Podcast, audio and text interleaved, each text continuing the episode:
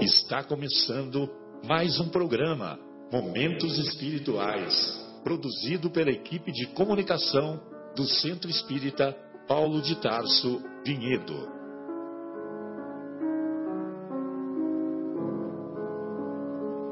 Se guardas contigo o estigma do sofrimento, indagando pela solução dos velhos problemas do ser e da dor, se percebes a nuvem que prenuncia a tormenta e o vórtice traiçoeiro das ondas em que navegas, vem conosco, estudemos a rota de nossa multimilenar romagem no tempo, para sentirmos o calor da flama de nosso próprio espírito a palpitar imorredouro na eternidade e acendendo o lume da esperança, perseveremos juntos em exaltação de alegria que Deus, o Pai de infinita bondade, nos traçou a divina destinação para além das estrelas.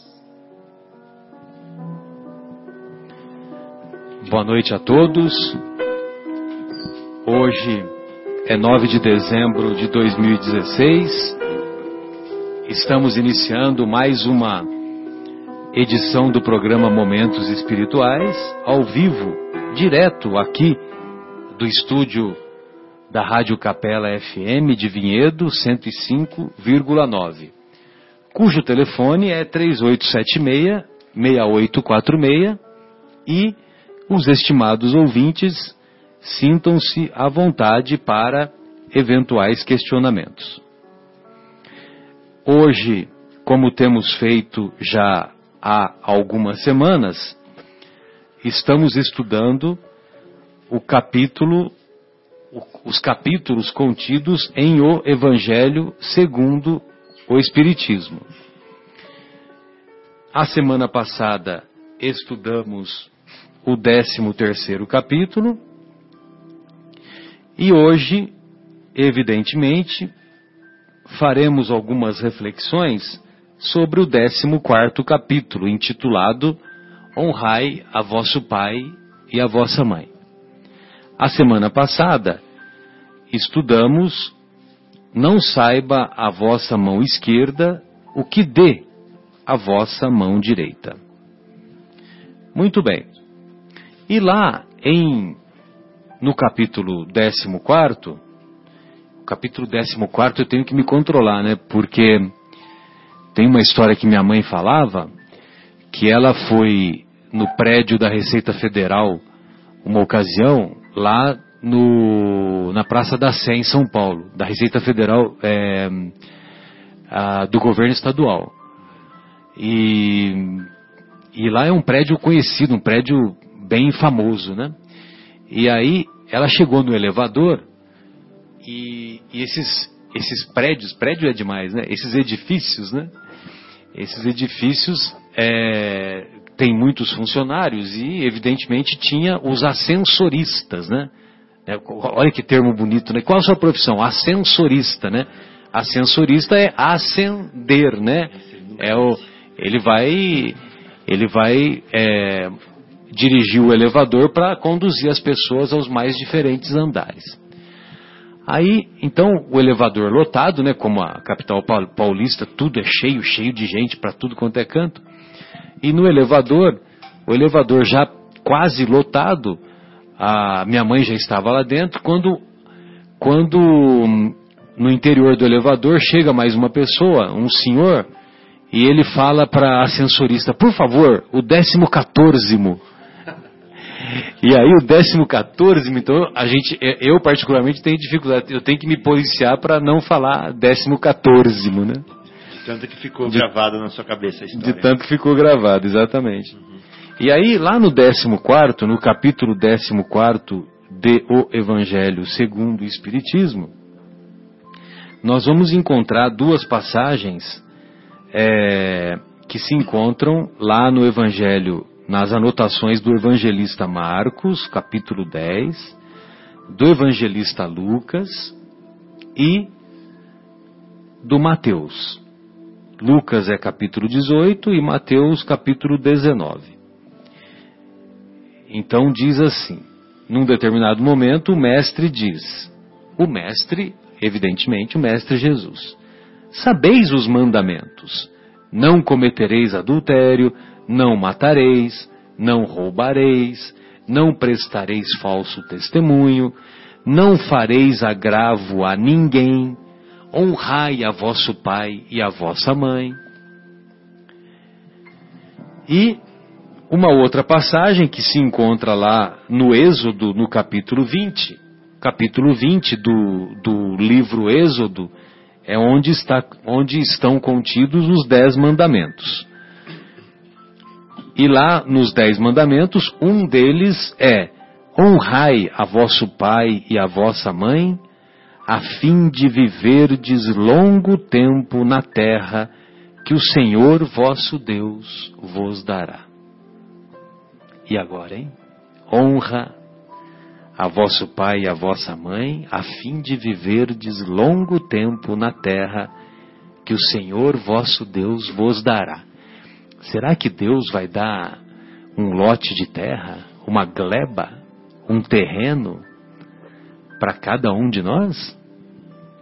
Será que é essa terra que, que o Decálogo se refere? Ou será que na, na perspectiva reencarnatória é se nós honrarmos o nosso pai e a nossa mãe, nós continuaremos reencarnando neste planeta, melhorando-o, tornando-o, transformando-o para um mundo de regeneração, para um mundo é, feliz, para um mundo onde o bem prevalece através das múltiplas existências em que teremos honrado nosso pai e nossa mãe. Boa noite, Fábio. Boa noite, Marcos. Boa noite, Guilherme. Que alegria, que satisfação estarmos aqui, já sentindo saudades do nosso querido João, que não pôde vir hoje conosco, o nosso querido elevado José Irmão, e a nossa querida Sônia, que, que hoje está trabalhando, está ganhando o pão, pão de cada dia. Gostaria de ouvi-los nessas, nessas, é, nesses comentários iniciais. Fique à vontade, Fábio. Marcelo, eu nunca tinha pensado nisso que você acabou de falar. Foi uma. Você abriu um novo horizonte de entendimento para mim quando você falou da perspectiva reencarnacionista. Exatamente. Ou seja, se eu honro o meu pai e a minha mãe, vou tentar entender o que você falou. Sim. Se eu honro o meu pai e a minha mãe, ou seja, se eu os dignifico, né? Se eu os coloco numa posição de distinção, de respeito, de realce, de gratidão, será um júbilo, pelo, pelo meu bom comportamento. Exato. Será um júbilo maior para eles serem pais meus, né? Porque eu os dignifiquei, eu os distingui, eu os respeitei. E eu fiz a, e eu tornei a vida dos meus pais mais agradável, né? Consequentemente, eu coloquei em prática os bons exemplos que eles me ensinaram. Exato. Então veja, se eu tornei a vida deles mais agradável como pais, se foi um prazer para eles serem pais, então, e se ser pai ou ser mãe é um prazer, a vida na Terra está garantida. Sem dúvida. Né? A vida na Terra está garantida. Agora, se eu não dignifico meu pai, se eu não honro meu pai, se eu não dou o carinho que ele merece, o respeito que ele merece, a distinção que ele merece, a gratidão que ele merece. A tarefa de ser pai, que já é tão pesada, tão laboriosa, tão difícil, se torna é, mais desafiadora ainda. A tal ponto que muitas pessoas vão pensar duas vezes para ter filhos. Né? E se eu vou pensar duas vezes para ter filhos, ou, vou, ou vou, vão aumentar os empecilhos para que as pessoas tenham filhos, a vida na Terra não está garantida mais. Na é verdade, as pessoas vão, não vão querer mais ter filho e a raça humana não vai, não vai prosseguir e nós perderemos a chance de evoluir.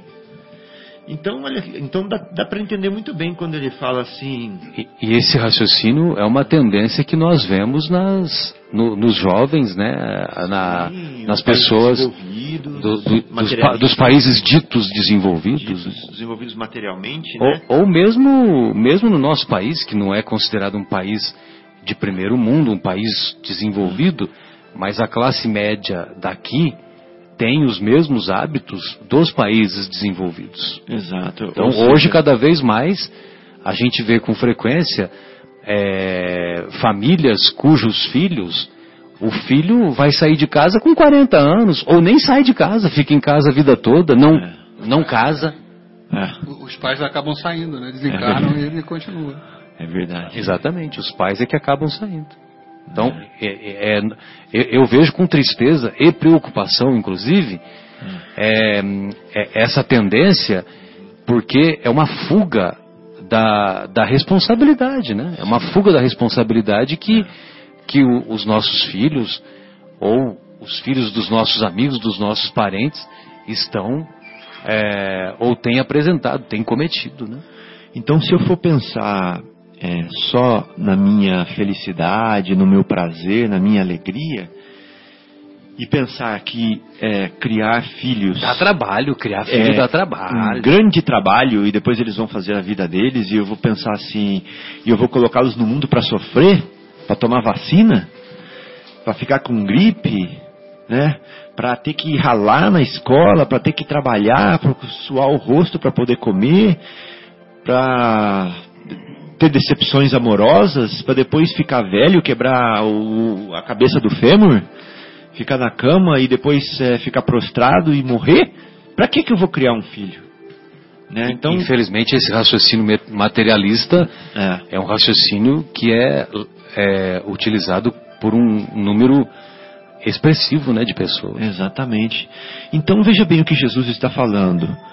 Pelo contrário, se eu sou se eu dignifico aos meus pais, se eu honro aos meus pais, se eu é, respeito, se eu distingo, né, se eu sou grato a eles, obviamente que eu passo esse exemplo para os meus filhos. E os meus filhos é, terão a escola para serem da mesma forma para comigo. E a vida na terra se torna muito mais agradável, muito mais digna, né, respeitosa, é, equilibrada, do ponto de vista, se a gente levar em conta que a célula básica da sociedade é a família, né? Então eu tenho uma família que é digna, que é respeitosa, que é amorosa, que é distinta, né? E aí a vida se torna muito mais muito mais prazerosa, né? Muito mais digna também.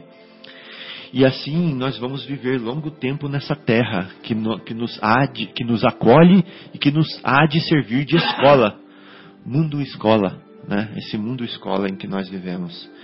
Então é muito linda essa, essa, esse pensamento, essa reflexão, que eu te agradeço porque eu não conhecia. Né? E me fez é, pensar bastante.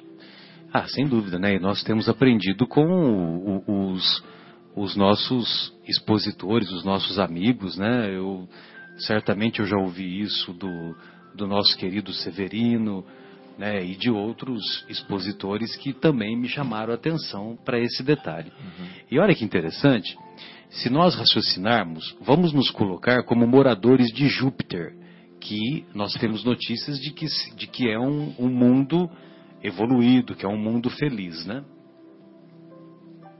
Muito bem. Lá em Júpiter, nós também teremos pais. Nós, se nós dignificarmos esses pais, nós continuaremos encarnando por um bom período lá em Júpiter também, né? Então essa terra que o mestre fala é é a, a, a é hospedaria, a escola, é a né? hospedaria né? onde nós onde nós estamos inseridos, né? É. Entendeu? Por isso que que o evangelho de Jesus é imbatível. É. O evangelho do mestre é, é impressionante, né? Porque ele é válido para qualquer lugar, para qualquer situação, para qualquer tempo em que nos encontremos, né? Impressionante. Sim, muito lindo. Muito bem. É, Marcos, você gostaria de falar alguma coisa? Guilherme, gostaria de ouvi-los. Tem algum comentário? É, Lava Jato, alguma coisa nesse sentido? Não, outro comentário, até complementando um pouco o que vocês estavam falando, né? É, o honrar pai e mãe, a gente pensa também em não, é, não deixá-los desamparados, né?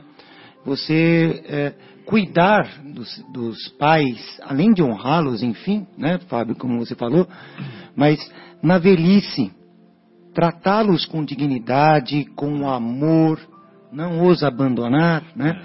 Que isto é, é a gratidão para que nós, que nós temos é, para com eles, porque, primeiramente, eles, se nós estamos reencarnando, é porque eles nos aceitaram como, como filhos na espiritualidade, né? Então devemos a eles, só, só por isso já, já seria um bem muito grande, porque nós estamos reencarnando, né? Em uma família eles estão nos recebendo. Então isso já é um, um, um dos motivos para que a gente já honrássemos né, a, os nossos pais. Né? Então desse essa assistência, proporcionar a eles um conforto maior, né, quando eles estão é, mais avançados E na idade. Né? Isso que você está falando, Marcos, é bem diferente de reservar um cantinho da casa para ele, de dar pôr uma caminha ali com aquele colchãozinho com buraco no meio. Mequetrefe. É, Né? Aquela. aquela é, Nossa, tá- fugiu a palavra, aquela colchazinha, né? Exato. É, E, é sim. é, dar um presentinho ali no Natal, é bem diferente disso, né? tá Muito falando. diferente. E, e olha, e, e notemos também que muitas famílias Uhum. ainda vivem da aposentadoria daquele idoso. Né? Ah, Não seja, digo vivem, mas ah, a aposentadoria dele ajuda até ele ainda o resto da estar. família. Exatamente. Ah. né? E não, não tratá-lo como um estorvo, É. né? Ah, meu pai está velho. E às vezes, porque o corpo envelhece, o espírito não, né? O- ele está bem num corpo que não responde àqueles reflexos, aqueles estímulos. E às vezes ele fala alguma coisa, ou às vezes sem pensar, nossa, cai de pau, porque, nossa, só fala, né? enfim. É. É, isso que a gente- nós temos que colocar a cabeça no lugar e pensar, ele é um, um corpo idoso, mas é um espírito que adquiriu cada vez mais sabedoria. né? Aham. Então é isso, tratar Então, bem os levar para tomar um sorvete, né, Marcos? Pois é. Tomar um sorvete, passear na praça. né? Fazê-lo, integrá-lo à família. É, levar no Cada parque. vez mais. é, levar na casa da tia que ele tá com saudade de ver. Uhum. Levar na casa do, do, do neto, do outro neto, do sobrinho. É. Colocar no colo, é, abraçar, contar história, perguntar como é que tá tudo. e, é, é, ou seja, tratá-lo dignamente. Com né? certeza. E até porque seremos pais no futuro, né? Algum, Sim. muitos de nós. né? E lembrar que às vezes vão fazer necessidades nas calças Uhum. quando vier a velhice, que às vezes vão falar coisas que não fazem o menor sentido É. e a gente vai ter que corrigir né, e educá-los. Hum, E às vezes a gente se esquece que eles fizeram isso pela gente, né? é. Sim. Limparam muitas fraldas nossas e nos ensinaram muitas coisas erradas que nós falamos também, né? É. Hoje o meu filhinho tá com dor de barriga, com desinteria, e eu limpei a fralda. Dizem, dizem. E eu- disenteria. E eu tive que limpar ele três vezes em menos de uma hora. É. Mas- Vamos ver quantas vezes ele vai me limpar. Pois é. Mas ele melhorou? Tá, dormiu agora, né? Não tá melhor assim. É. E, e a gente vê É também- só, só manter a hidratação, É. aí ele. É aí para a diarreia. para. Pois não, Marcos? como diz o nosso o, no espiritismo, a importância dos pais nos primeiros anos de vida daquele espírito, né? Que o pai, ele, os pais melhoram, esses, é o momento de, de passar para esse espírito algo a mais, algo bom, algo edificante que vai ficar para o resto da vida. Coisas boas, e se forem ruins também ficarão para o resto da vida. Desta vida, né? Então a participação dos pais é muito importante, né? Por isso nós temos que honrar. E interessante é não inverter também os papéis, né? Porque às vezes a Uhum. gente coloca o pai da gente como filho da gente, mas não só no lado do carinho. A gente coloca o pai da gente como filho da gente no sentido que a gente fica falando o que ele tem que fazer, determinando a vida dele, Exato. falando que está errado, é, humilhando, é, cerceando, é, sabe? E também não é uma postura correta, né? Não é. A postura correta é o pai atrás de você, com a mão no seu ombro, mostrando o caminho da frente para você. Vai lá, meu filho. E você, tipo assim, sentindo que você tá, que seu pai te deu tudo que, você, que te deu, te colocou na posição que você tá, né? Deu todos os recursos para você chegar na onde chegou. Então você vai com ele te respaldando, né? Te, é, te dando esse apoio, mas que não- isso não dá o direito de que você volte para ele e inverta o caminho. Fala assim, Exatamente. não, você vai para lá e eu que estou agora atrás de você, mostrando o que você tem que fazer. Bem lembrado, Né? Fábio. Então, é, Bem esse lembrado. respeito, essa honra, acho que tem a ver com isso também, né? É. Colocá-los na posição de pai.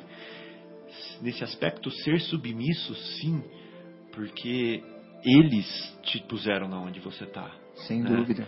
Então, acho, E manter acho o respeito filho-pai filho, pai, eternamente. digno. É. eternamente. Se ele, por acaso, estiver falando alguma coisa que ele não tenha razão, você pelo menos tem o amor. Né? Tem a caridade de escutá-lo, de respeitá-lo. Uhum, uhum. Né? É isso mesmo. E não precisa você impor a sua razão. Você simplesmente o ame. É, isso O mesmo. ame, porque o- quem está com amor é quem está com a razão. né? É. E um, um outro, um outro fator aí que eu me recordo também, né, dos, não só dos meus pais, como dos meus tios, alguns que infelizmente já abandonaram o corpo, né, já se encontram na, na pátria espiritual.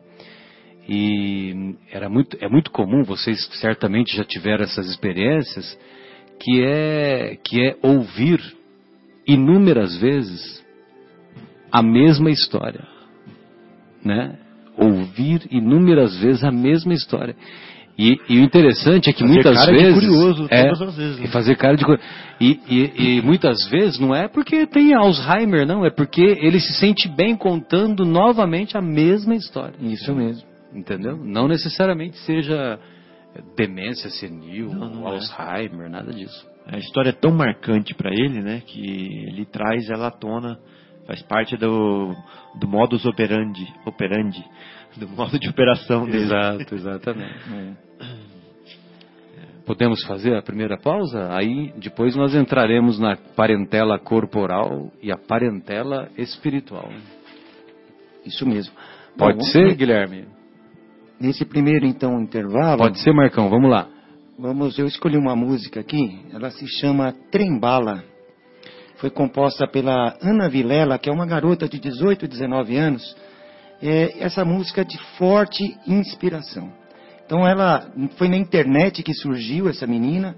Ela gravou um vídeo com uma voz doce e uma letra e uma melodia simples e maravilhosa.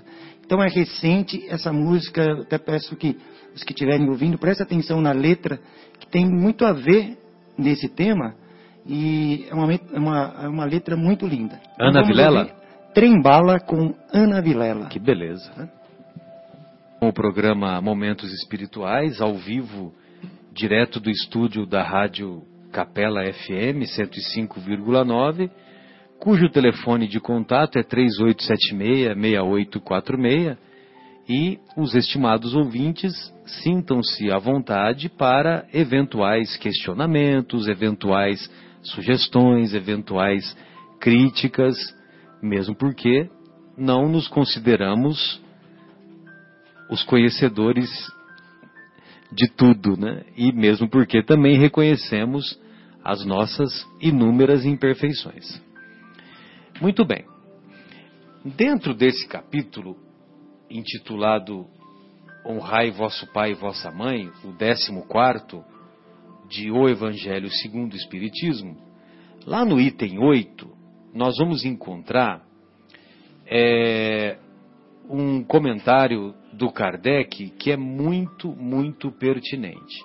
Então ele diz assim: os laços do sangue não criam forçosamente os laços entre os espíritos. É verdade, né? Numa mesma família, nós temos muitas vezes mais afinidade com um do que com outro, com um tio do que com outro tio, com uma tia do que com outra tia. e assim por diante. E ele, e ele com, com, comenta, né? Continua o Kardec. O corpo procede do corpo, mas o espírito não procede do espírito. Porque o espírito já existia antes da formação do corpo. Já tinha toda uma história, né? E essa, toda essa história prévia é que vai determinar a, as simpatias e as antipatias, as afinidades e as, as maiores afinidades e as menores afinidades. O espírito é como o vento, Marcelo. Exatamente. Você não sabe de onde ele vem nem para onde ele vai. Exatamente. Né? É, é, e pneuma é como pneuma. Você não sabe de onde vem nem para onde vai. Exatamente. Que é o, o termo utilizado do grego Mesmo. é pneuma. É. Não é o pai quem cria o espírito de seu filho. Ele mais não faz do que lhe fornecer o invólucro corpóreo, cumprindo-lhe, no entanto, auxiliar o desenvolvimento intelectual e moral do filho, para fazê-lo progredir. Então, a função principal dos pais é auxiliar o desenvolvimento moral e intelectual dos filhos. Né? Essa que é a nossa função, né? Eu digo nossa aqui porque todos nós aqui somos pais, né? Então não é da roupa, da comida, da teto? Não, não é só dar, não é só dar coisas materiais, não. Hum? As coisas materiais são importantes, mas nós também não, não precisamos dar. É, agora você vai, você vai me entrar em Divaldo, né? Porque nós damos muitas coisas para os nossos filhos e não nos damos para os nossos filhos. É, Então boa. nós sabemos dar presentes, nós damos agrados, nós, nós fazemos isso até para diminuir o peso da nossa consciência. Mas muitas vezes nós somos incapazes de ficar 15 minutos ouvindo o nosso filho, o relato dele da escola, 15 minutos de atenção, 15 minutos de carinho. Os pediatras, os psicólogos dizem que esses 15 minutos, principalmente na infância, são suficientes para preencher o para preencher do ponto de vista emocional, do ponto de vista psíquico, é, preencher o, o nosso filho, né? Esses 15 minutos de atenção são suficientes para preencher esse psiquismo deles, né? Vamos dizer assim. E muitas vezes nós ah, vamos dar banho logo para fazer logo ele dormir, para a gente se livrar, para ficar sentado na frente da, da televisão assistindo Rambo, ass- assistindo Walking Dead. Meu Deus do céu, hein? Walking Dead é demais. Narcos. Narcos e assim por diante, né? E depois quando eles vão embora, né? Que aí crescem e vão morar sozinhos, ou casam, saem de casa.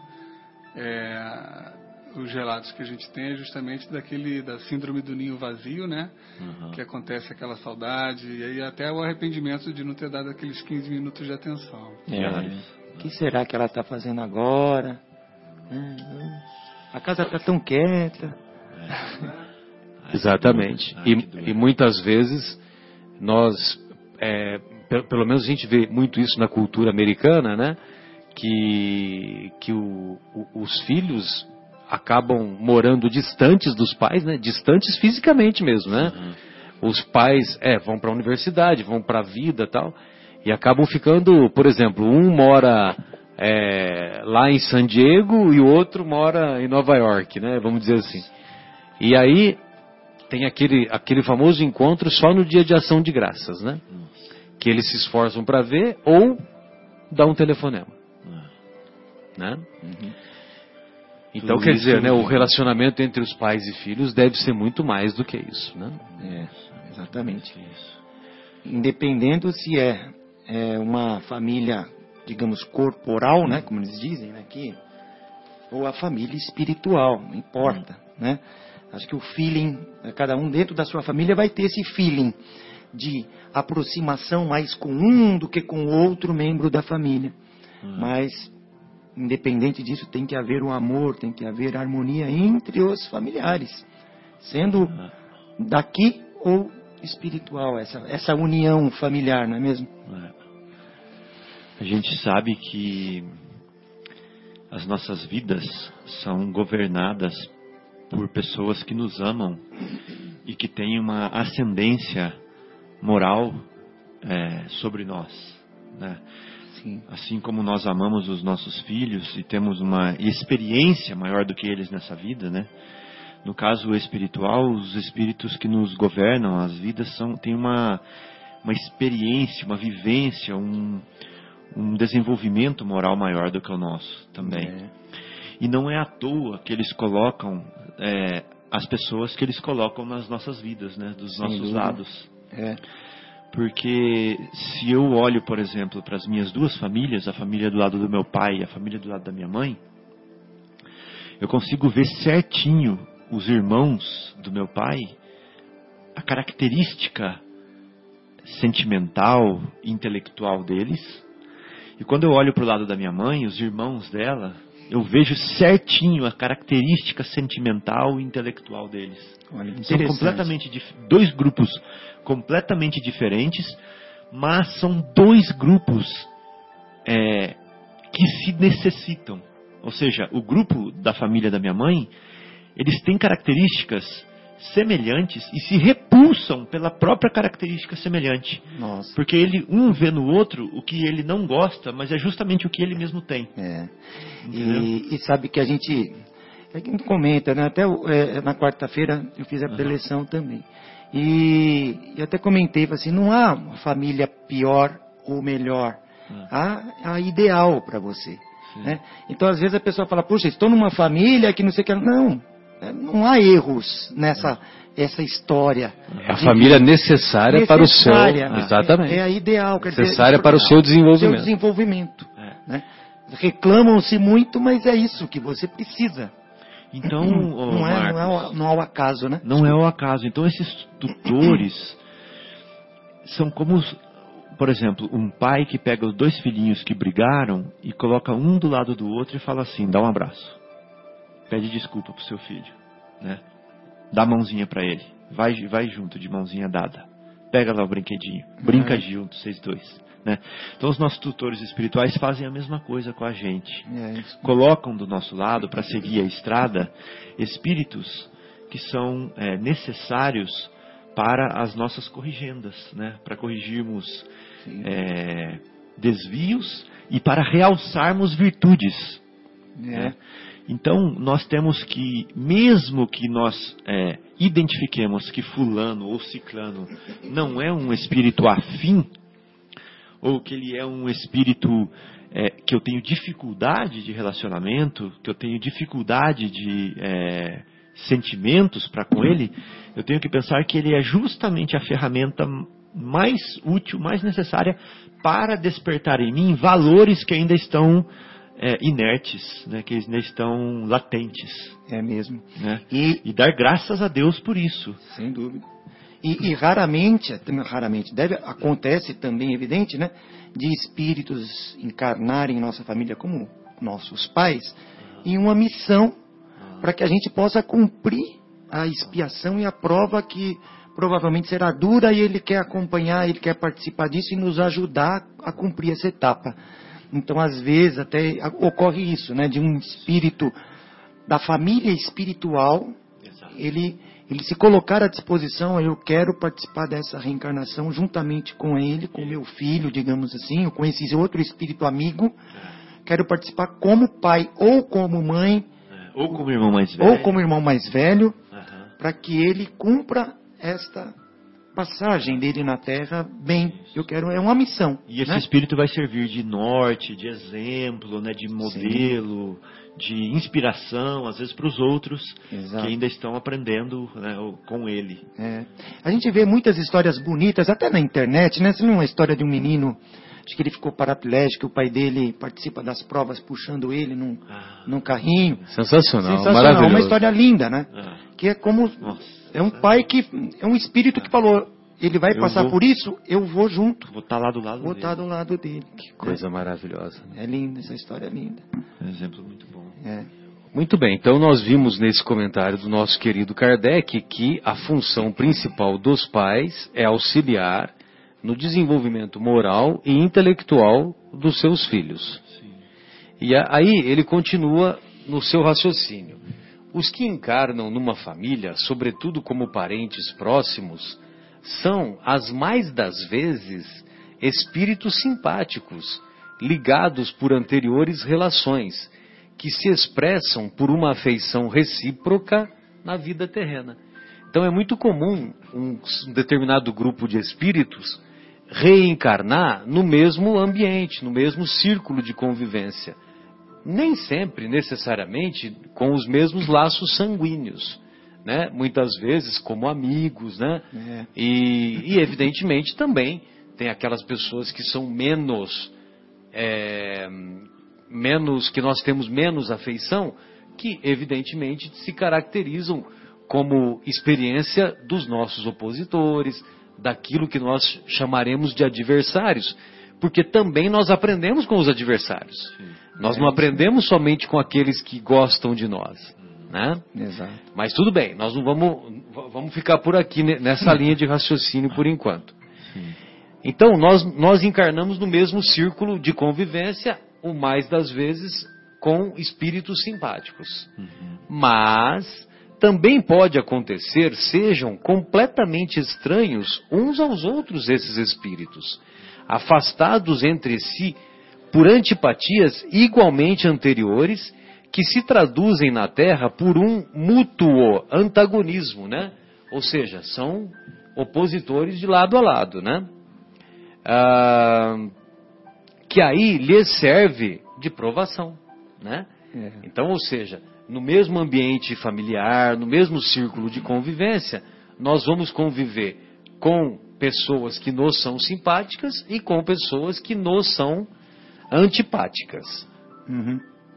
Não são os laços da consanguinidade os verdadeiros laços de família, e sim os laços da simpatia e os laços da comunhão de ideias, os que prendem os espíritos antes, durante e depois de suas encarnações. Então Sim. pode acontecer, por exemplo, vocês são meus amigos aqui do, do programa de rádio. Nós não temos vínculos consanguíneos, né? Uhum. O Marcos, o Guilherme, o, o nosso querido Fábio. Mas pode ser que nós tenhamos tanta afinidade, nos sentimos com tanta atração, atração assim de, de um, é, um preencher né, o vazio do outro, que pode acontecer que numa quando nós abandonarmos o, o nosso corpício, nós, nós podemos nos buscar uns aos outros. Exato. Né? Um programa de rádio lá na espiritualidade. É. Fazer um programa de rádio lá também. E com isso, né, Marcelo, até a, a família espiritual, a gente pode ver que ela, ela, ela só cresce. Né? Ela não diminui. Né? Então, o passar das reencarnações Hoje eu, eu, nós, nós éramos inimigos, reencarnamos na mesma família consanguínea para nos tornarmos famílias espirituais. No futuro, quantas encarnações serão necessárias? Não sei. Mas o futuro tende a que nós sejamos no futuro parte da mesma família espiritual. E talvez isso aí quando tiver completo, uma família espiritual única no planeta, eu acho que aí houve a evolução como a família universal, né? O planeta muda de estágio. Eu, eu acredito dessa forma, né? Não precisa, é claro, ser uma família única, mas a maioria se tornar uma coisa única, solidária, solidária ou seja, espiritualmente ser uma família do planeta Terra, entendeu? Então, assim, as famílias vão, vão crescendo, crescendo, crescendo, vão unindo umas às outras, vão aumentando. Claro que isso é bilênios, milênios, sei lá eu quanto tempo, mas a tendência a gente vê que parece ser isso, né? É a evolução, evolução espiritual e moral, né? Então ela só cresce, eu creio, a família espiritual só tende a crescer. E a gente está falando assim de espíritos afins na mesma família, né? Mas a gente só pensa em irmão, primo, ou espíritos que não são afins, que são, é, que são, vamos chamar de desafios. Mas pode acontecer que o seu pai seja um desafio para você também, né? É mesmo. Ou que a sua mãe seja um desafio para você. Ou que você seja um desafio para o seu filho. Né? Pode É. acontecer isso. Mas isso também faz parte da misericórdia divina. Também faz parte do plano dos nossos tutores em nos aproximar. Porque se o nosso pai ou a nossa mãe é um problema, ou seja, se eles são um desafio para nós, de uma forma ou de outra, esse desafio vai nos fazer crescer. né? Isso mesmo. Nós vamos é, ter que tirar uma lição disso daí, nós vamos ter que tirar uma transformação disso daí. Nós vamos ter que tirar leite da pedra. né? Nós vamos ter que corrigir as feridas. Nós vamos ter que é, causar a aproximação necessária. Eu vou dar um exemplo vivo disso. O meu avô, o Tião Carola, né? Não, ele desencarnou faz pouco tempo. É.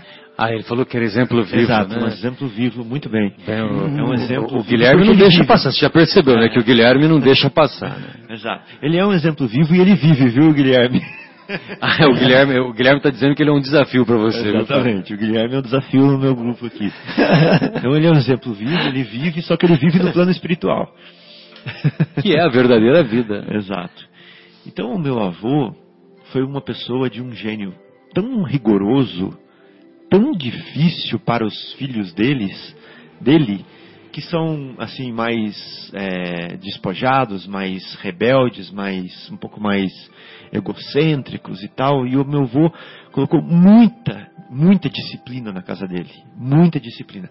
Só que como ele é muito daqueles das antigas, a disciplina dele era do ponto de vista, é, é, ela se manifestava às vezes do ponto de vista violento, mas era disciplina. Né? Aliás, para conter aqueles irmãozinhos lá, tinha que às vezes, eh, eu acho que era o recurso que ele tinha. Mas o que acontece? Até o final da vida dele, ele foi tido pelos filhos como um carrasco. Né? Mas ele viveu o final da vida dele com o câncer que ele teve tão dignamente, os 16 anos que ele agoniou, tão dignamente, que as pessoas, que os filhos deles, eh, dele eh, refletiram muito sobre a personalidade dele. E hoje não tem um que não reconhece que ele foi o pai que eles precisavam. Sabe, que ele foi o pai perfeito para eles. É. E eles valorizam. é, Embora os rigores. exato. E eles valorizam e agradecem muito pelo pai que eles tiveram. E não é hipocrisia, não, só porque o pai morreu, mas realmente eles reconhecem do fundo do, do coração isso, né? Sim. Então, aquele pai que te parece um desafio, que parece que é problemático, que não sei o quê, tira leite da pedra, tira a lição daí, né? Alguma coisa você vai ter que tirar disso daí. É um desafio para você melhorar. E se os seus pais são bons, então é a sua responsabilidade aplicar aquilo que você aprendeu com eles. É, fala, Guilherme. Não, o que eu ia falar é que a gente vive hoje num mundo tão regrado que a gente não pode dar um tapa que é tá cometendo um crime, alguma coisa assim. E eu não, não lembro aonde, mas eu escutei falando assim que estava o, a, a criança discutindo com a mãe e a mãe dando uma ordem para a criança e a criança falando assim: também desse jeito eu não vou mais gostar de você. E a mãe vira para a criança e fala assim: e quem é que disse que eu quero que você goste de mim? Eu quero que você me respeite. Foi o Sandro, isso mesmo. Você me respeite. O amor vem depois, com o tempo. Mas se eu tiver que escolher uma das duas coisas, eu quero respeito, que é pro teu bem. O teu melhor vai ser me respeitando, sabendo que o que eu tô falando para você é pro seu bem. Entenda isso você agora ou só depois. Um dia a ficha cai, né? E um dia esse respeito vira amor, né? E os pais hoje, na ânsia, na ânsia de serem amados, não dão respeito, não impõem respeito, e depois eles são é, desrespeitados, né? E são, qual que é a outra palavra? Eles são desprezados pelos filhos. Sim, isso mesmo. É. E uma- uma- um fato curioso, até, quem de nós aqui já fez aquele curso de datilografia, o antigo curso de datilografia. Sensacional, né? Que maravilha. ASDFG.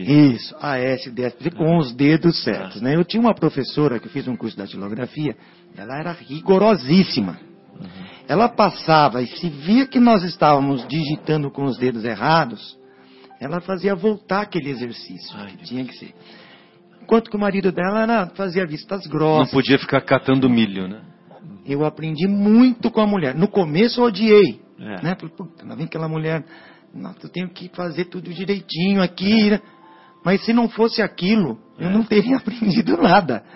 Então, às vezes, assim, o rigor nos faz realmente aprender algo que você não vai nem notar o benefício do rigor naquele momento. Pode Sim. ser que no futuro, É. aí você fala, puxa vida, né? Olha como eu fui, né? Injusto naquele dia, naquele momento, e o quanto que eu aprendi. E É, se eu tivesse tido uma professora que nem a sua, Marcos, eu não, não teria hoje o curso que eu tenho, que é de catilografia. É de catar as teclas. Os da disciplina, né? É. Como é que é? São, eu, eu nunca sei. Os remos da disciplina. Que te levam para o porto seguro da espontaneidade. espontaneidade. Olha, Sensacional. Que- Quem que falou essa? André Fabinho? Luiz. Ah, o André. André Luiz. Legal. lindo, hein? É. E é bem isso, né? É. Bom, vamos para um. Vamos fazer mais uma pausa musical? Se você quiser completar o raciocínio, pode completar. Depois Não, a gente faz. Depois a gente. Eu aqui no, no- no- ia fazer um comentário, a gente pode deixar para o próximo bloco mesmo, Pro retorno. para o retorno. É que tem alguma, uns trechos do livro dos Espíritos, algumas questões que tem muito a ver com esse tema, e depois a gente poderia. Ah, você também- separou, né? Separei. separei. Beleza, maravilha. Então Obrigado, Marcos, maravilha. Tornamos então com o programa Momentos Espirituais, direto aqui do estúdio da Rádio Capela FM 105,9, cujo telefone é 3876-6846 e, evidentemente, os estimados ouvintes fiquem ou sintam, sintam-se à vontade para eventuais questionamentos. Estamos estudando o capítulo 14 de O Evangelho segundo o Espiritismo, capítulo intitulado Honrai vosso pai e vossa mãe. E, na sequência aqui do raciocínio do nosso querido Kardec, ele diz assim: segue-se que dois seres nascidos de pais diferentes podem ser mais irmãos pelo espírito do que se o fossem pelo sangue. Podem então atrair-se, buscar-se, sentir prazer quando juntos, ao passo que dois irmãos consanguíneos podem repelir-se conforme se observa todos os dias. Problema moral que só o Espiritismo podia resolver pela pluralidade das existências. Ah, então, nós vemos dessa maneira, dessa maneira podemos eh, detectar que numa mesma família nós somos capazes de observar pessoas que não têm tanta afinidade, ao passo que ah, podemos encontrar em famílias de pais diferentes pessoas que têm mais afinidade. Pois não, Marcos, gostaria de ouvi-lo. Então, voltando é, a essa questão do livro dos Espíritos, tem um capítulo 7 do livro dos Espíritos que chama Parentesco e Filiação. E tem algumas questões que Kardec faz aos espíritos, né? Na questão 204, ele pergunta o seguinte: Desde que tivemos muitas existências, parentesco remonta às anteriores? Aí os espíritos respondem assim: não poderiam ser de outra forma. A sucessão das existências corpóreas estabele- estabelece entre os espíritos liames, né, laços, liames, né? Obrigado, Fábio. Que remontam às existências anteriores. Disso decorrem frequentemente as causas de simpatia entre vós e alguns espíritos que vos parecem estranhos, né? Aquilo que o Marcelo estava falando, que em família você às vezes não tem o laço do que você tem um outro que é um amigo, né?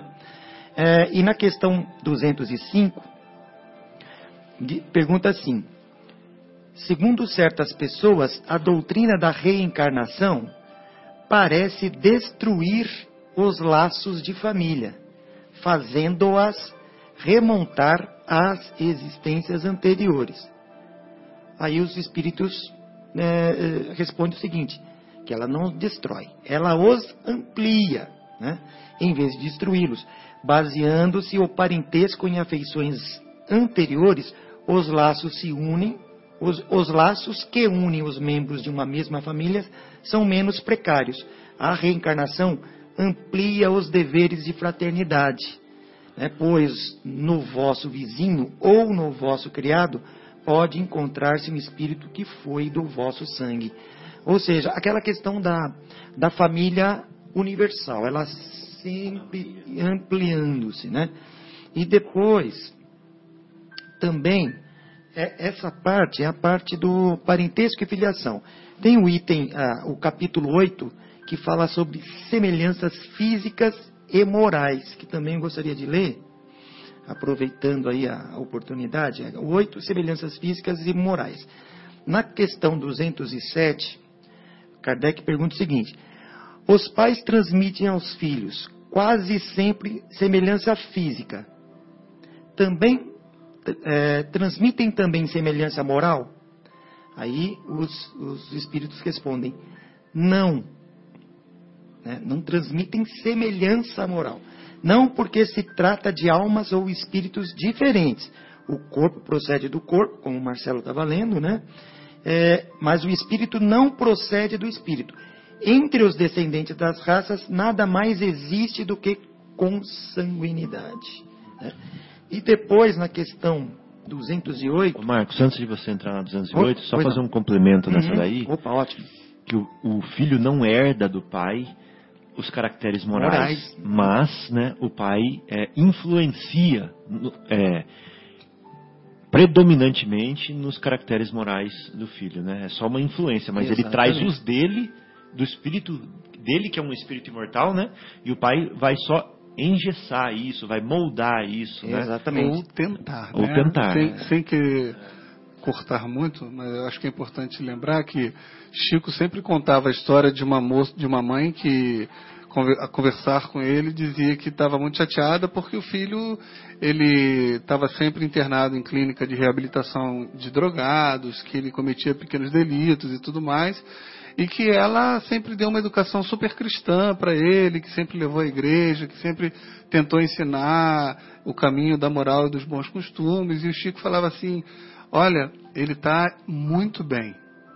Na outra encarnação ele matava, ele fazia. Então, assim, as coisas que vêm com, do, do, com, com o espírito né, para a encarnação atual, os pais, obviamente, tentam. Tentam. Da melhor maneira que podem, mas não tem mágica, né? É isso mesmo.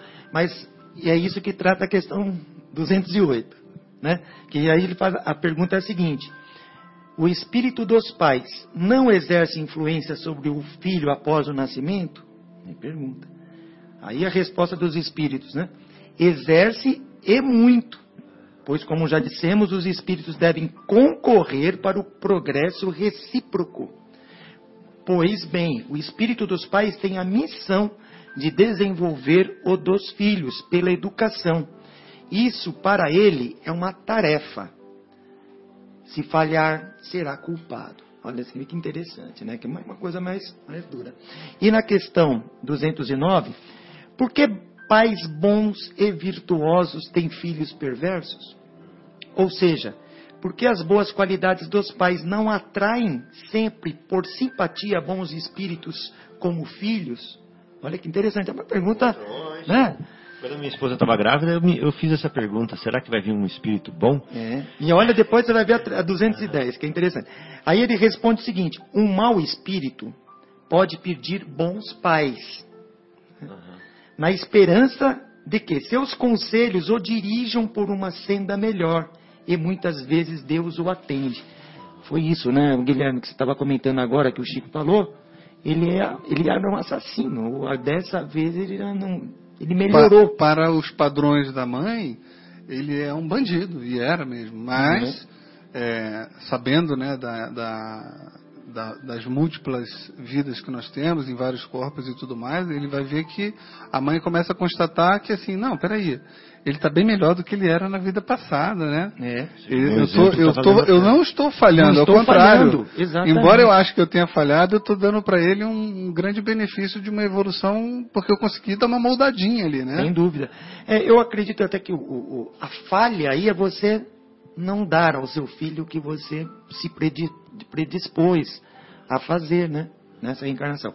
E a questão 210, a última aqui, desculpa me estar estendendo. Né? a 210 assim: os pais poderão, pelos seus pensamentos e suas preces, atrair para o corpo do, do filho um bom espírito, em lugar de um espírito inferior, ou seja, você rezar para receber um anjo. né? Aí ele, não. Né? Mas podem melhorar o espírito da criança a que deram nascimento e que lhes foi confiada. Esse é o dever. Filhos maus são uma prova para os pais. Né? Lindo. Então eu separei até, eu, li isso para o pessoal lá na preleção, porque eu, isso tinha tudo a ver com, com o tema, né? Às vezes as pessoas não entendem, porque, poxa, por que meu filho me trata assim? Né? Às vezes ele é uma prova, está sendo uma prova para você. Não que você tenha falhado, ele pode ter melhorado até do que ele era anteriormente. Mas para você está envolvido na história também. Para você é uma está sendo uma prova, né? É lindo o espiritismo por isso, né? Porque nada assim é, é, é tudo uma lição. Tudo é uma lição para levar para nossa melhoria é, íntima. Nada é perdido, né? Nada é perdido nessa vida. Eu lembro quando a gente estava fazendo, é, eu não sei se uma preleção ou um programa também falando sobre esse capítulo, que veio uma pergunta assim, tá? E aqueles filhos que têm pais que eventualmente, sei lá, são alcoólatras ou são somente raivosos e que do nada batem, mas não é batem com o intuito de educar, batem com o intuito de é, descontar um problema que teve no trabalho, que está tendo na vida pessoal, que queimam os filhos né, com, com ferro, uhum. com cigarro, é, que fazem coisas muito é, malvadas com os filhos, e os filhos às vezes inclusive são bebês, não fizeram nada, né? É. Como que o Espiritismo considera essa questão? Também tem que honrar o pai e essa mãe, esse pai e essa mãe? Como é que funciona? É, é verdade, porque assim, é, é uma prova para o pai, né? Isso é, um, é uma história que tem entre eles, né? Eu acho assim, o, o mesmo que o, o, o, pai maltrate esse filho, até ele talvez enxergue nele o inimigo que foi, foram colocados na mesma família. Não, não digo que enxergue conscientemente, né, espiritualmente, já vê ele como um. É, como nós temos antipatias, né? então está dentro da sua família alguém que é que foi o seu carrasco, talvez, né? Opositor. Opositor. E isso e, e, é o exercício do perdão, né? Eu vejo Exato. dessa maneira, né, Guilherme? Porque como tem o esquecimento do passado, nós, nós, nós temos que ter consciência que, é, que a vida não é só de flores, né? É assim? Há flores no caminho. Ah. Há flores no caminho, mas não é só flores. É. Então, a gente tem que aprender a desenvolver é, as potencialidades do perdão, aprender as virtudes que envolvem a tolerância, né? É um exercício, né? Mas então, gente... agora isso não significa que nós, se o, o, o, nosso pai nos maltratou, a nossa mãe nos maltratou, eles foram, tiveram um comportamento semelhante a carrasco, mas eu não vou agir dessa maneira. Sim. Exatamente. Eu não vou, eu não vou levar adiante esse, esse processo. É um né? problema dele. E até o contrário também, né, dos filhos é, maltratarem. Como ocorrem situações extremas de de filhos chegarem a matar os pais, né? Como aconteceu aí, né? Até recentemente. E de pais matarem os Sim, filhos também. também. Né? Pais matarem filhos, filhos matarem pais, assim. Sem dúvida. Gratuitamente. São, por... são aberrações, né? Sem dúvida. São os extremos do extremo mesmo, né? Então vamos tentar entender é, um ponto aqui. Por que? Qual que é a utilidade de eu ter um pai que é violento comigo? Qual que é a utilidade disso? Para mim. Pois é. Qual que é a utilidade disso? A gente pode pensar em várias. Uma pode ser que eu tenha essa tendência dentro de mim para com o meu filho que ainda nem nasceu. E que eu já vou aprender na pele como não se deve fazer, como se sente um quando recebe esse tipo de tratamento, para que eu não, não o desenvolva, né? para que eu o tolhe, né? para que eu o corte na raiz. Não pode ser? Ou pode ser que eu fui assim, ou que eu tenho sido assim e ainda não sei pelo esquecimento do passado. Exato. Né? Então, é uma coisa que eu tenho que corrigir em mim. Às vezes eu tenho que sentir na pele para não fazer mais nos outros. É, pluralidade das existências. Exato. Isso mesmo. Você A passar outra, por isto, né? Olha uma outra coisa. Pode ser uma missão minha, aonde eu me predispus a dar o exemplo para esse pai com a minha resignação. Resignação, tolerância, perdão. Com o meu amor. Né? Então eu, eu, eu me predispus a sofrer nas mãos dele, para que depois ele reavaliasse, para depois ele recapitulasse e falasse assim: puxa, esse espírito, ele foi um missionário na minha mão. Né? E graças a todo esse esforço que ele fez, hoje eu aprendi uma lição que dói nele muito mais do que eh, às vezes a dor física. Né? Então, quer dizer, tem muitas utilidades numa situação é. dessa. Né? E nós temos que ter é, humildade em aceitar o plano desses tutores maiores que nos é, dirigem a vida, né?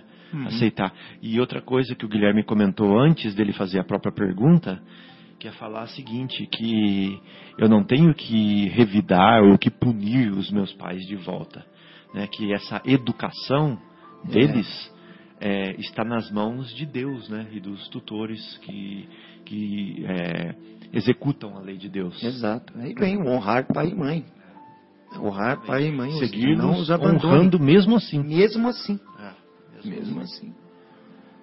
É, é, o espiritismo, né? O espiritismo, digo não, é a relação entre os espíritos, né? Que, que é muito bela e nada é por acaso. Né? Nada, nada é por acaso. Tudo tem um propósito.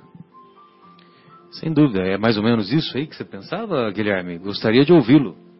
Não, é isso mesmo. Eu, é uma dificuldade de até começar a imaginar. Graças a Deus não passei por isso, mas eu acho que é muito difícil é, tratar bem quem te trata muito mal, né?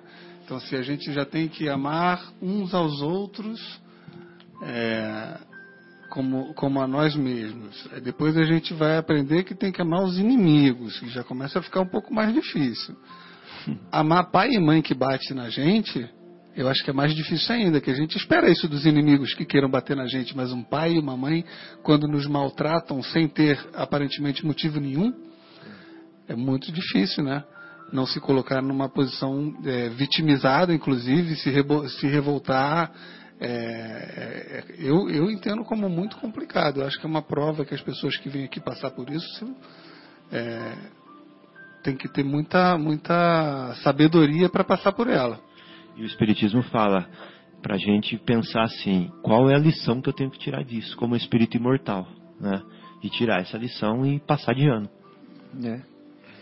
É, no livro Paulo e Estevão, nós vamos encontrar, né, um determinado momento que o, o Emmanuel, referindo-se ao Estevão, ele diz que era um espírito com o coração repleto de perdão.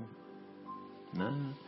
Então, quer dizer, nós estamos muito distantes disso, né? Estamos. Mas, é, lógico, né? Estevão, meu Deus, né? Estevão, espírito de altíssima hierarquia. Depois de Jesus deve ter sido. Ah, deve ser, né? Deve ser. E, e, e ele é, tudo bem, esperar que ele tenha o coração repleto de perdão, é, nós compreendemos. Né? Agora, nós não temos esse coração repleto de perdão. Eu compreendo a angústia na, na, na, na indagação aqui do nosso querido Guilherme, mas, por outro lado, né, Guilherme, é um processo, né? é um processo de aprendizado. Né?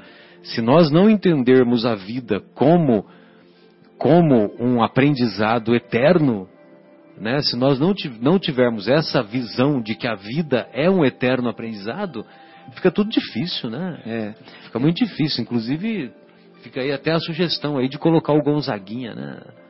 Que a, a ser um eterno aprendiz, né? A alegria de ser um eterno aprendiz.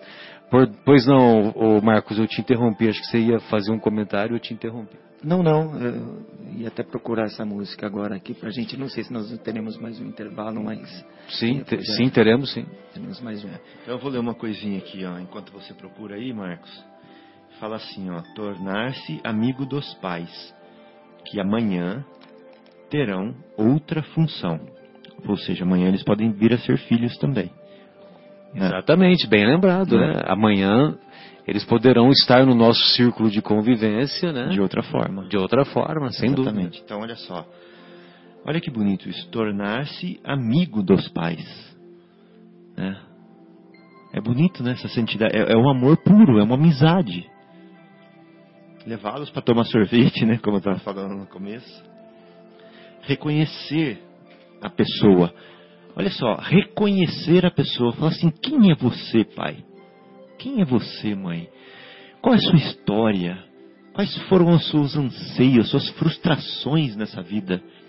Quais foram seus sonhos que deram certo e os que não deram certo? Né? O que você sente? Onde você quer chegar? De onde você está vindo?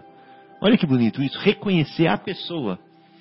Não é aquela coisa superficial, sabe? De sentar do lado, ver novela junto, acabou a novela, vão dormir. Né? Reconhecer a pessoa é muito mais do que isso. Seja grato, ame-os, visite-os. Porque não adianta eu amar meu pai e ficar aqui em casa e deixá-los lá. Né? Se eles estão vivos ainda. Fazer uma prece por ele. É, tenho que visitá-los, é. estar do lado, estar presente. Não dar presente, estar presente. Acho que vocês devem ter visto, né? Teve uhum. recentemente um, um vídeo que foi mandado nas redes sociais, aí no WhatsApp e tal, em que um pai estava morando sozinho, né? E é, não sei se um americano ou europeu, né? E, e aí ele mandou uma carta para os filhos, puxa, é emocionante, né?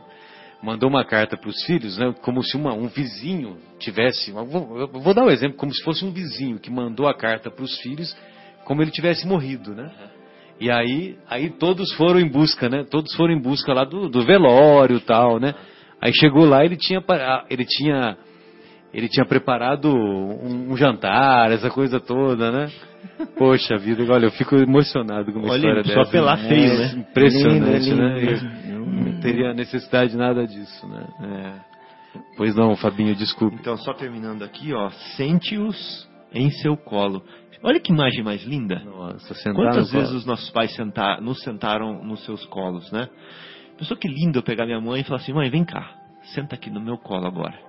E conversar com ela. É lindo isso, né? Será que a gente tem capacidade de fazer isso? É, eu pensando assim, para mim é um desafio, mas eu quero fazer. É um desafio mesmo. Conte-lhes uma história. Ministre-lhes as pequenas satisfações. Qual, qual, vamos pensar num exemplo de uma pequena satisfação? Levar minha mãe no zoológico. é, vamos ver o macaquinho lá junto. Né? É. Sentar na praça e ficar... Mas não é, porque, não é para ela encontrar com a irmã onça, né? Não. É... Evidentemente não é o caso da mamãe. não, não, de jeito nenhum. Então sentar no banco da praça com ela, né? Ficar escutando os passarinhos. Pequenos prazeres. É. Acho então assim. Trouxe um exemplo de coisinhas pequenas Simples, que são porém, honrar pai é. e mãe. É. Né? Que ninguém pode falar que não pode fazer, né? É uma coisa muito simples. É, falar Agora, você falar, ah, não tenho dinheiro, Mano, não é. tem dinheiro para passear na praça, né? não. Ou é seja, assim, é esse momento, né? Exatamente. De ouvir, de conversar, jogar uma lágrima, é. falar sobre o passado. O amor não custa nada. Isso. O amor é de graça, né, Marcos? É. Fala, conta da sua infância, como é que foi a sua infância? Eles, ela vai adorar. Adora, adora. É. Ela conta da infância. Minha mãe conta muito da infância dela para minhas filhas. Elas adoram as histórias da minha mãe. Então ela fica contando. É. Era assim, a minha irmã era assim, assado. Isso é ótimo, você é. remeter ao passado e tal. É maravilhoso. é maravilhoso. Agora tem um filme que se chama O Amor Custa Caro, não é? Não, uma coisa assim? Não conheço. É, mas é, é história de, de romance, né? Lógico, né? Ah, o, outra coisa que dentro desse pensamento que você estava colocando, né? De que talvez, talvez possa é, nos dá uma boa noção sobre honrar vosso pai e vossa mãe, é que tem, tem aqueles pensamentos do Paulo de Tarso que é os tudo de Paulo de Tarso, né? Então vocês se lembram, né, que no, no próprio Paulo e Estevão, num determinado momento, o autor espiritual, né, que é o Emmanuel, ele diz que as cartas de Paulo, como eram inspiradas por Estevão, é, elas vinham da esfera do Cristo, né? Vinham da esfera do Cristo. Então, tem muitos pensamentos que o Paulo colocou, referindo-se, ele coloca tudo. Então ele fala assim: tudo posso naquele que me fortalece. Tudo me é lícito, porém nem tudo me convém. Eu posso fazer tudo quanto é coisa de errada, de certa, de errada. Só que a gente tem que ter bom senso, né? Nós temos que saber aquilo que é conveniente e aquilo que não é conveniente. E isso, isso não é autocensura. Não é autocensura, é questão de bom senso. Muito bem. Aí ele fala outros tudos, né? Os outros tudos que eu me recordo são assim: de tudo dai graças, porque tudo concorre para o bem dos que amam o Senhor. E dos que não amam o Senhor? Isso aí já é parte sua, né? É. Dos que não amam o Senhor, também. também. Só que eles não sabem ou não percebem. E tem um outro tudo. De tudo dai graças, porque tudo concorre para o bem dos que amam o Senhor. É, fazei tudo o que fizerdes, fazei como se fosse para o Senhor. Como se fosse para o Senhor, você pode entender o Mestre Jesus ou pode entender Deus, Deus nosso Pai. Entendeu? Então, tudo que nós fizermos, se nós fizermos em nome, como se fosse para Deus, como se fosse para o Mestre, será que nós vamos cometer os desatinos que nós cometemos? Né? Será que nós vamos man, nos mantermos na sombra, na sombra? Será que nós vamos nos mantermos no lodaçal? Ou no pântano? É, ou acomodados? Ou vamos nos manter acomodados? É. Vamos manter na água parada, contaminada, infecta? Fica aí a reflexão. Vamos fazer aí uma, um intervalo musical e retornaremos em seguida. Tá bom. É, no intervalo passado, nós ouvimos Mundo Escola, né? De Tim e Vanessa. Nós esqueci de, de dizer a vocês, e ouvimos essa música. E agora nós vamos ouvir Gonzaguinha, nosso Marcelo aqui não lembrou, com a música O que é, o que é. O que é, o que é, exatamente. É o nome da música. Tornamos então com, a, com o programa Momentos Espirituais é, discutindo hoje o capítulo 14 de O Evangelho segundo o Espiritismo, capítulo intitulado Honrai vosso Pai e vossa Mãe. Então, como nós discutimos anteriormente, vale essa reflexão que muitos pais falharam em suas missões, abandonando seus filhos abandonando fisicamente, abandonando é, a possibilidade da convivência, seja pela separação entre os casais, seja pela imaturidade psicológica, imaturidade espiritual que os pais se encontravam e eles viraram as costas para os seus filhos. Mas gostaríamos também de fazer uma reflexão que muitas vezes vemos muitos casais que permanecem unidos 30, 40, 50 anos, bodas de ouro, mas muitas vezes os seus próprios filhos se sentiram abortados emocionalmente, abortados do ponto de vista psíquico. Conviveram fisicamente esse tempo todo.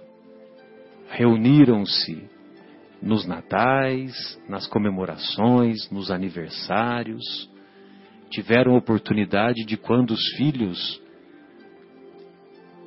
foram buscar os seus próprios passos, morarem até próximos dos pais, próximos fisicamente, mas distantes do ponto de vista emocional.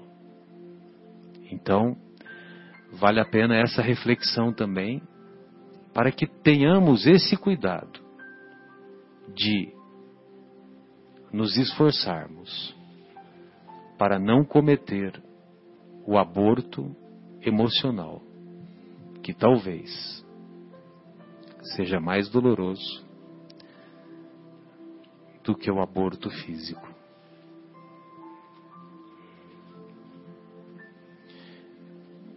Vocês gostariam de fazer mais alguns comentários, queridos Marcos, Guilherme, Fábio Burrs. Fábio Burrs é demais, viu, Fábio? Essa Fábio Burrs, Burrs significa nascimento em inglês, né?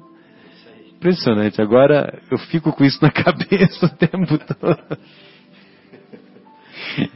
Sensacional. Melhor nascimento que morrimento, né? É, melhor nascimento do que morrimento, é verdade. E então, acho que vale a pena nós estarmos atentos, né, para esse lado afetivo, né? A esse lado afetivo que muitas vezes é o que mais toca os nossos corações, é o que mais marca a nossa convivência com os nossos pais, mas que tenhamos a confiança em Deus de recebermos as forças necessárias e buscarmos as forças necessárias para superarmos as imperfeições dos nossos pais, superarmos as dificuldades que temos com eles e eles conosco, e de nossa parte, buscarmos facilitar esse convívio.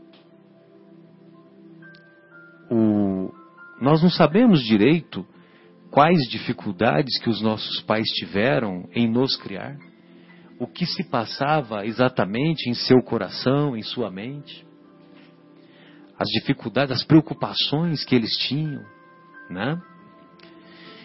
O grau de amadurecimento psicológico que eles se encontravam.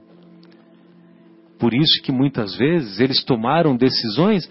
Será que essas decisões equivocadas, se nós estivéssemos no lugar deles, será que nós faríamos diferente? Né? Então, é. essas indagações que a gente tem que estar atento, né? que nós devemos estar atentos. E, e a, a, colocação do Guilherme eu acho que foi perfeita, né? porque o Guilherme diz né, que, que o, a, a doutrina e Jesus né, nos ensina que temos que amar, amar, amar, né? E aí vem as formas de amar, né? Amar o próximo como a si mesmo, amar o inimigo, né? Aí, dentro de casa, tem um, um, um nosso pai, um nosso filho, uma nossa mãe, uma nossa filha, que é que é nosso inimigo, é. né? É. Que deveria ser, né? Deveria ser um ter um lado afetivo muito mais intenso e não é. É.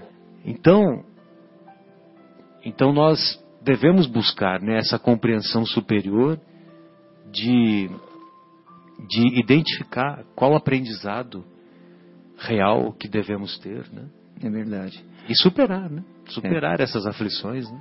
Eu já ouvi, não sei se vocês vão, vão, vão saber, eu não me lembro, mas já ouvi algo do seguinte, que antes de reencarnarmos, um espírito ele visita os pais, visita a família. Me parece que ele já sem dúvida. Né? Ele já, sem dúvida. já está presente, já sabendo o que ele vai encontrar, né? E já está em contato com os pais dele, antes dele mesmo reencarnar, de, de, de tomar, é, entrar no mundo, né? Do nosso planeta. Então, acho que o ensinamento ele começa bem antes até, né? Ele já sabe, eu vou sofrer, eu vou passar por isso, mas eu vou superar, vou ter que aguentar essa é minha prova, né? Eu queria voltando àquela a música né, do Trem Bala, da Ana Vilela, recomendo a vocês ouvirem depois com o tempo. Mas o refrão, eu vou ler para vocês aqui o refrão. Ela diz assim: Estou, estou curioso. É, segura teu filho no colo, sorria e abrace seus pais enquanto estão aqui. Que a vida é trem-bala, parceiro, e a gente é só passageiro prestes a partir. Interessante, né? Sensacional, né? Ou seja, né, abrace seus pais enquanto eles estão aqui. a coisa passa, né? E segure teu filho no colo. Você vê que é outra relação, né? Você é com as, em duas histórias, é o seu pai e seu filho, você está no meio. Para quem tem filho, evidente, né? E aproveitemos a oportunidade, né? Exatamente. Dos, dos reajustes, das Exatamente. reconciliações, né? É. Aproveitemos as oportunidades que Essa a vida, é a, chance, a vida né? dá. Essa é a chance. Isso aí. Pessoal, então estamos nos despedindo de mais esse nosso encontro. Essas reflexões nós desejamos que sejam úteis não só para nós que estamos fazendo-as, como também para os estimados ouvintes que certamente a, aproveitarão as nossas humildes reflexões. Estamos nos despedindo desse, desse nosso compromisso de hoje e queremos mandar um abraço carinhoso para os nossos companheiros que não puderam estar conosco hoje, é, na figura do nosso querido João, do José Irmão, do nosso querido Marcos André. Saudades, Marcos André, por favor, quando puder, retorne conosco. A nossa querida Sônia, exatamente. E um abraço carinhoso ao nosso querido Fauzi, a minha irmã Luciana, a Maria Fernanda e tantos amigos que nos estimulam e nos fortalecem. Fábio, suas despedidas, foi uma honra mais esse programa repleto de reflexões. E o programa nem é seu pai e sua mãe, né? E você tem honra por ele. Então, é, um abraço a todos, muito carinho, e nós nos encontraremos dessa forma novamente sexta-feira que vem. Que assim seja.